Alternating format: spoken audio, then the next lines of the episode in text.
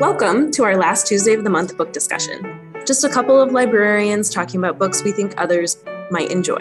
August's read is West with Giraffes by Lynda Rutledge. Spoiler alert, we usually end up discussing endings and key plot points. I'm Amy, and joining me today is Sue, Readers Advisory and Collection Strategies Manager. Welcome. Hi, how are you? Great. It is a wonderful August day. I've been enjoying the summer a whole lot. How about you? Good. It's been an interesting summer, but it's Friday, so I'm happy it's Friday. yes, absolutely. I know this book takes place in September, October, mm-hmm. I felt like, but it seemed yep. like a good summer read too. It felt kind of light and fun and adventure like. Yes. I really enjoyed that. Yes.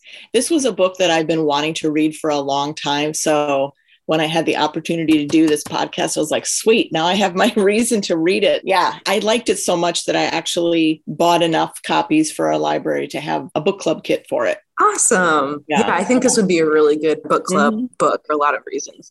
Those who aren't in the know yet, maybe, this is a fictional account based on true events. It takes place in the fall of 1938 during the Great Depression, and we're following the travels of two African giraffes from the coast of New Jersey to the San Diego Zoo through cities, towns, and even, you know, the Dust Bowl region. And the fact that it's based on true events amazed me when I found that out. I mean, it probably shouldn't amaze me, but it was just a very fascinating time and adventure to read about. Also, the fact that it's based on these true events it almost didn't surprise me because I'm like, well, of course they did this kind of stuff in the early 1900s. Of course they did this because they did so many things that you look back at now and you're just amazed that people without the technology we have now, the things that they accomplished and the things that they built. So it's kind of like, well, yeah, of course they did. But I think it's pretty amazing. I was trying to picture this truck that they were in and I kept thinking, okay, how would that look? Is it a big pickup truck? I mean, how big is it? Yeah, I just thought, what would I think if I saw this driving down the road and just saw these two giraffes sticking out of the top?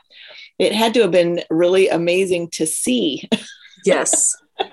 I would have loved that personally. I tracked down a couple of pictures. There was an article or something that I found some original photos of the actual giraffes in their little boxes and it was different than what I kind of pictured based on the book and the description.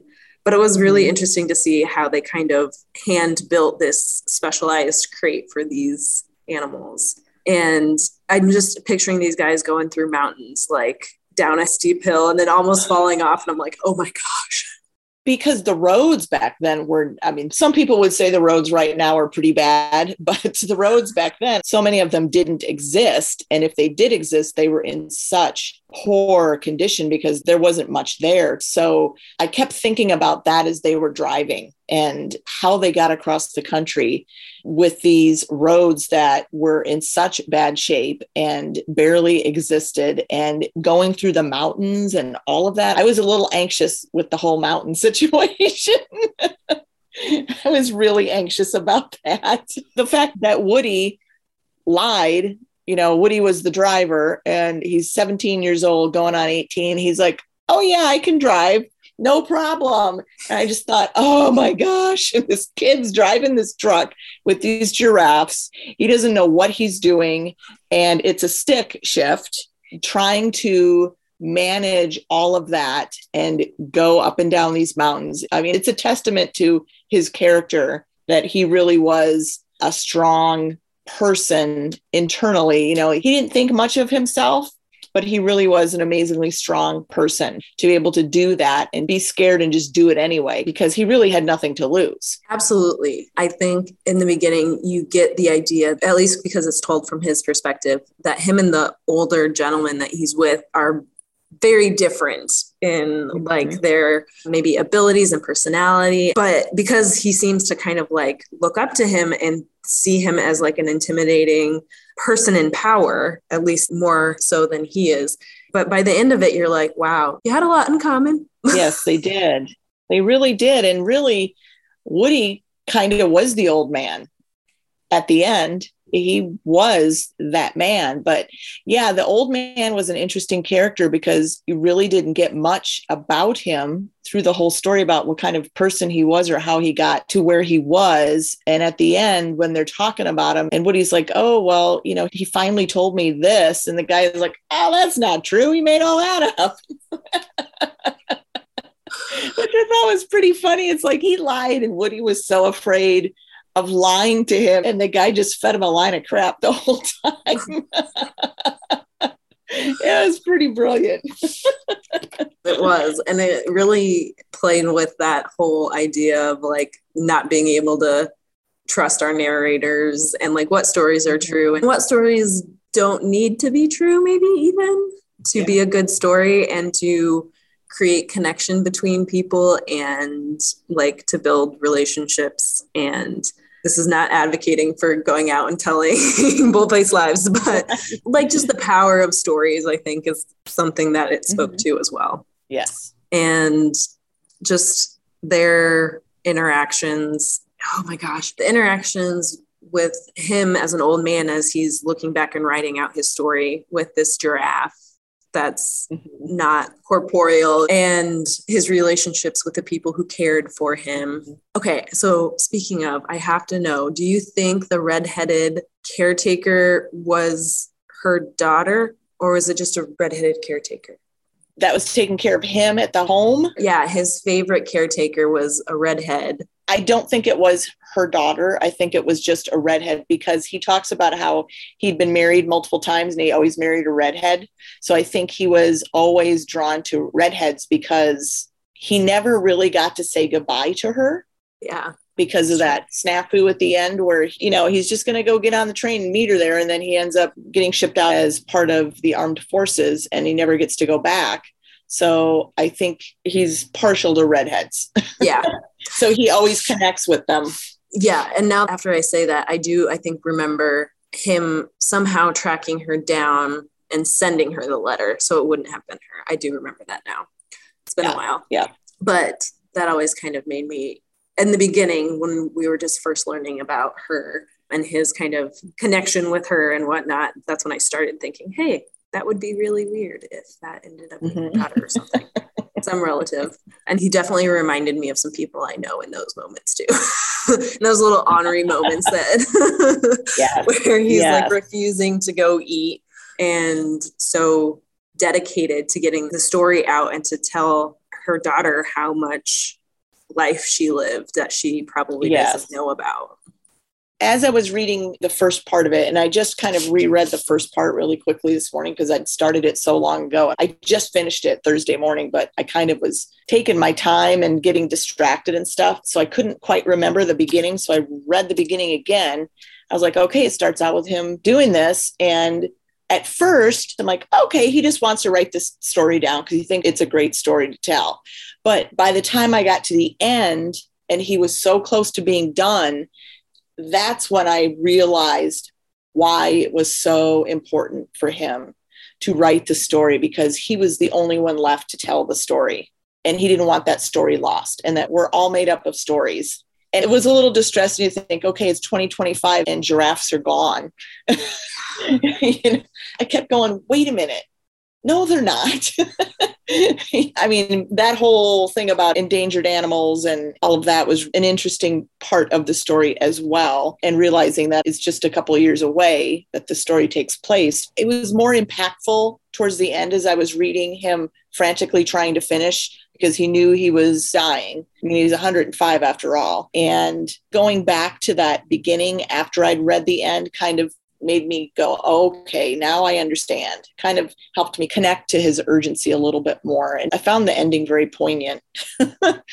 kind of like, I have to put this down and cry for a while. Which surprised me. But whenever I read a book about a journey, even if it's only a week or 12 days or whatever, by the time we get to the end of the journey, I always am a little emotional because I have to say goodbye to those characters. So I was definitely like that at the end of this book it kind of surprised me because I was trying to put together my thoughts on the whole book and these characters and did I like them and did they make any sense to me and so it kind of caught me off guard when when it was at the end and they got to the zoo and I was like, oh no, he's leaving. It surprised me that I was emotional. but that's good. That's to me, that's a sign of a good book.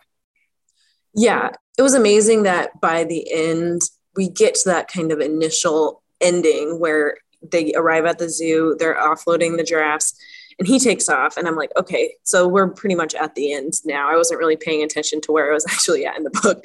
And then it just kind of kept going. And I was like, this is right for this book. Like, I'm so glad that mm-hmm. that didn't end there. And like, it continued on to show him, you know, going back after the war is over or he's discharged. I can't remember which it was, and visiting the giraffes every day, mm-hmm. and then him outliving both of the giraffes and all yes. of their children, apparently. And it was so sad because he's so identified with the animals. And that's like how he didn't feel alone essentially in the world. And then at the end, he's really alone and as I read the end where he talked about coming back from the war and going back and trying to find Red and all of that discovery, I don't want to spoil everything, but that whole discovery and stuff, and then kind of how the rest of his life was, where he didn't have any children and that he had multiple marriages. And I felt like he kind of had this sad life. And I was hoping that he would have a happier life. And he didn't have a horrible life but you know those giraffes were like the only thing that felt like family to him. Mm-hmm. and that kind of broke my heart a little bit that he'd started off in such a deep hole and made these connections with these giraffes and with these people for this short span of time and it changed his life. But then usually when people's lives are impacted that much by something it completely changes their life and they go on to do different things. And he really didn't Mm-hmm. And, you know, I don't know if that was because of just who he was or the circumstances or the time, you know, in America. And I don't know, but I was a little disappointed in how his life turned out. I was hoping for more. Yeah, I don't know if that was also just a choice of the author based on conclusions maybe she drew from experiences of a lot of returning veterans during that time, all the struggles they faced returning after the right. And not wanting it to seem too unrealistic because it is based in real yeah. events. That was my only thought about the reasoning behind, yeah, him not kind of making a change in his life and circumstances. Maybe he's just the kind of character that that was unrealistic, maybe for me to even think that that might happen because he was just a simple farm boy, really. He had a terrible father. His father was a jerk. He was traumatized you know, very early in life. And when you think about just the fact that he got out of there and survived and went on to live to 105, I mean, that is a success story, I guess, right there. yeah, that's true. And as I was reading this, with all the just little points of drama that happened throughout the book, Mm-hmm. I was starting to think, okay, is there going to be some like fantasy element here? But it did. I think it just helped move the pace of the story along and kind of sussed out the characters more. But it was really mm-hmm. fast read. I loved all of that because there are sometimes where you take these journeys with characters and it doesn't read that way. I don't know. It just felt like it was one of those cross genre novels that really worked well, I think. Yeah, it was a good book. I'm so glad that I read it you know, like I said, it was one of those books that I've been wanting to read for a while and I kept putting it off just because. And so this was the right moment for me to read it. and it is one of those books that, you know, you read it and you're like, oh, that was a good story and I really enjoyed it. But then you continue to think about those characters for quite some time afterwards, particularly Woody, and really read even to some point. I was really hopeful for her again to have some kind of amazing like after story. And you kind of had some foreshadowing but i guess i just keep hoping that oh no it's going to turn out in a different way. And i don't know why i keep thinking that but it's like come on be realistic. Well i mean we see that in the book too though right? There's a saying that when they're crossing the Dust Bowl, our main character, Woody, he's talking to these old guys like at the gas stations or wherever they're stopping. And they're saying something about, oh, I feel rain coming soon or something like that. And every time I hear that, I know it's just going to get worse. And this mm-hmm. book mm-hmm. seems to be a little bit like that. it keeps setting us up like we want a happy ending so bad, just yeah. like these people who were living there in that region and time mm-hmm. were just desperate for something and it wasn't coming. I guess the happy ending was that the giraffes did get to the zoo.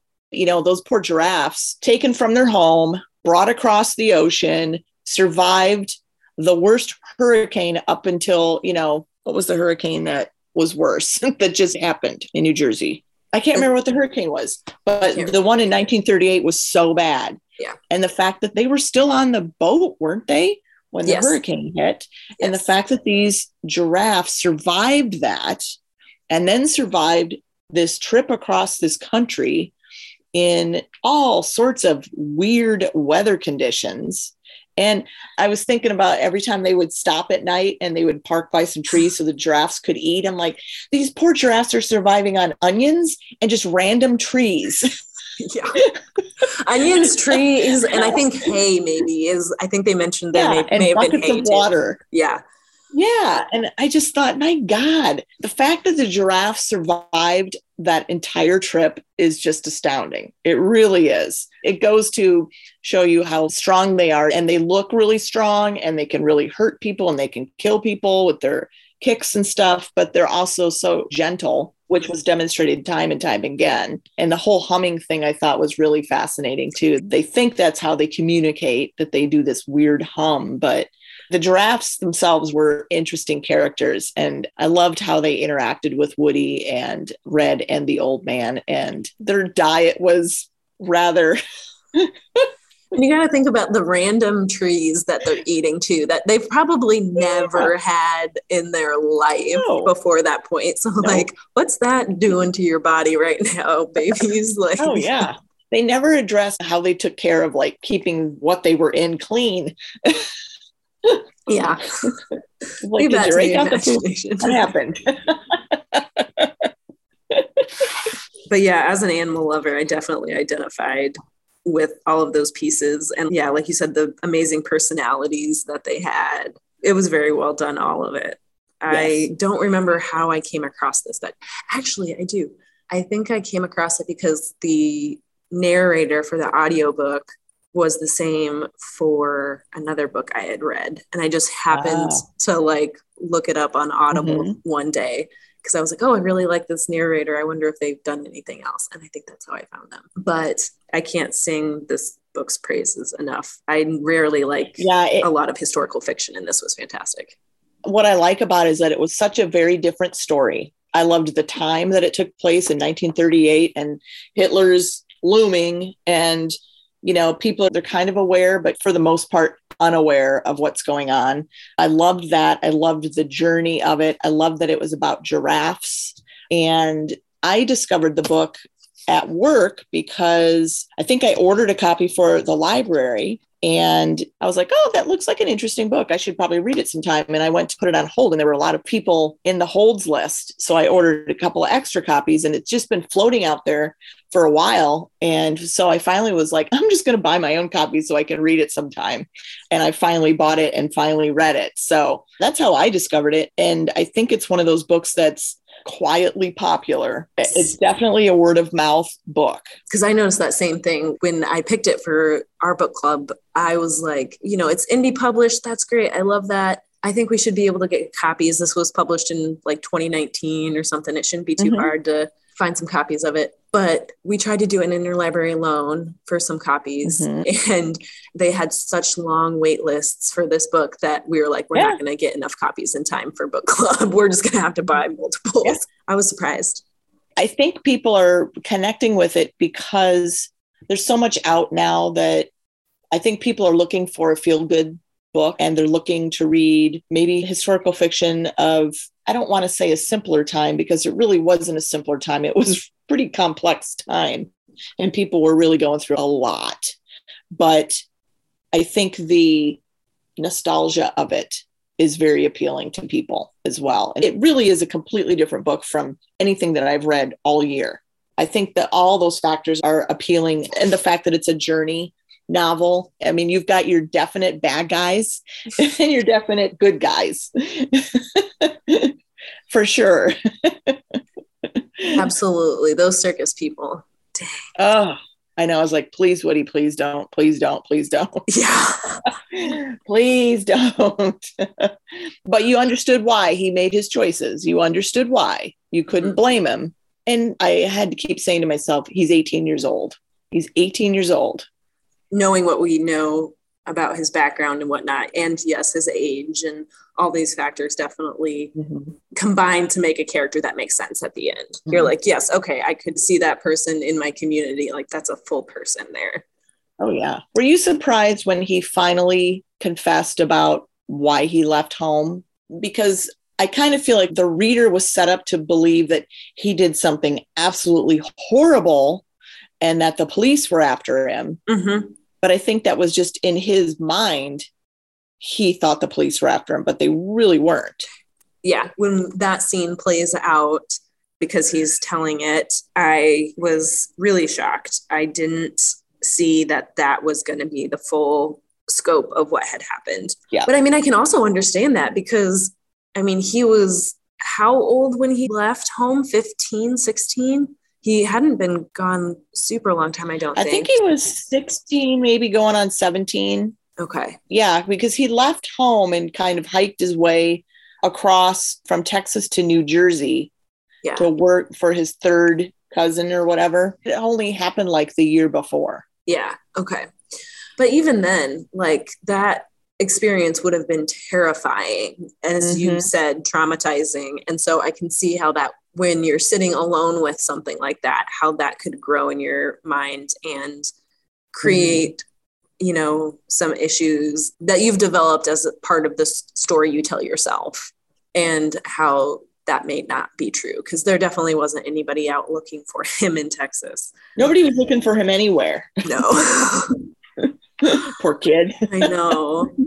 And then he doesn't even really escape anything just with all the hardship that he continues to go through as he's serving in the military. Yeah. And I'm just like, oh my gosh yeah, I'm like, wow, give him a little more trauma to deal with. It makes sense after hearing that that that is something that people had to do, but I never. Yeah, I never thought, thought about that. No. Yeah, I was like, okay, I could probably dig a little bit deeper into my thought process about what he ended up doing in the army versus his early life and what he had to do for his family. And I was just like, no, I'm not going to go there. yeah. yeah, we don't need to spend too much time in that headspace. But yes, warning for readers that there's quite a bit of death and whatnot mm-hmm. depicted in this book. So mm-hmm. yeah, just be aware. I don't know. This is probably, like you said, a book I'll continue to think about and talk about, and something I will continue to recommend to people because. Oh, definitely. Mm-hmm. It's just one of those gems. And I'm really yes. sad that Amazon has its hooks in the ebook and e audio version. mm-hmm. I think Amazon published it. Yeah, I think it's Lake Union Publishing. So oh, that's Amazon. It? I didn't know that the print copy was also Amazon. Yeah. Oh. Yep. Mm-hmm. I know. Mm. Well, if they're smart, they'll make a little movie on this because I think it would make a really fabulous movie. Yeah, I don't go to movie theaters. I would probably go to a movie theater to watch this. Even if it's on Amazon or oh yeah, Netflix Prime or, or whatever. I think it would make a really cool movie. It would be wonderful. This is one of the type of book that I love to kind of discover and then tell everybody about because these are the books that fly under the radar and there's a group of people who know and love the books and they tell people about them but it's kind of nice to join that group and go, okay, now I got to do my part and tell everybody about this book. Because it doesn't get the press and it's not on a bestseller list and it's not featured anywhere in like bookstores and you don't really see much about the author anywhere. But this is one of those like hidden gems that this is the work that I love to do as a reader and a librarian. These are the type of books I like to say oh but wait you need to read this So, with that audience, you need to tell your friends about this book. Or if you haven't read it yet, you need to read it and then tell all your friends about this book because oh yeah, help us spread the word. But thank you for joining us, folks. And if you enjoyed West with Giraffes and folks are looking for more books to add to your reading list, I would recommend Into Africa by Carrie McDonald. If you're looking for a little bit more of those cuddly, furry animals in your life, but also just like a good story. That's my recommendation for this month. I will be back in September with Stacy from Urbandale Public Library to discuss The Butterfly Effect by Rachel Mans McKenny. And I hope you'll join us again soon. And thanks again, Sue, for joining me today. Oh, you are welcome. I thoroughly enjoyed the discussion and the book.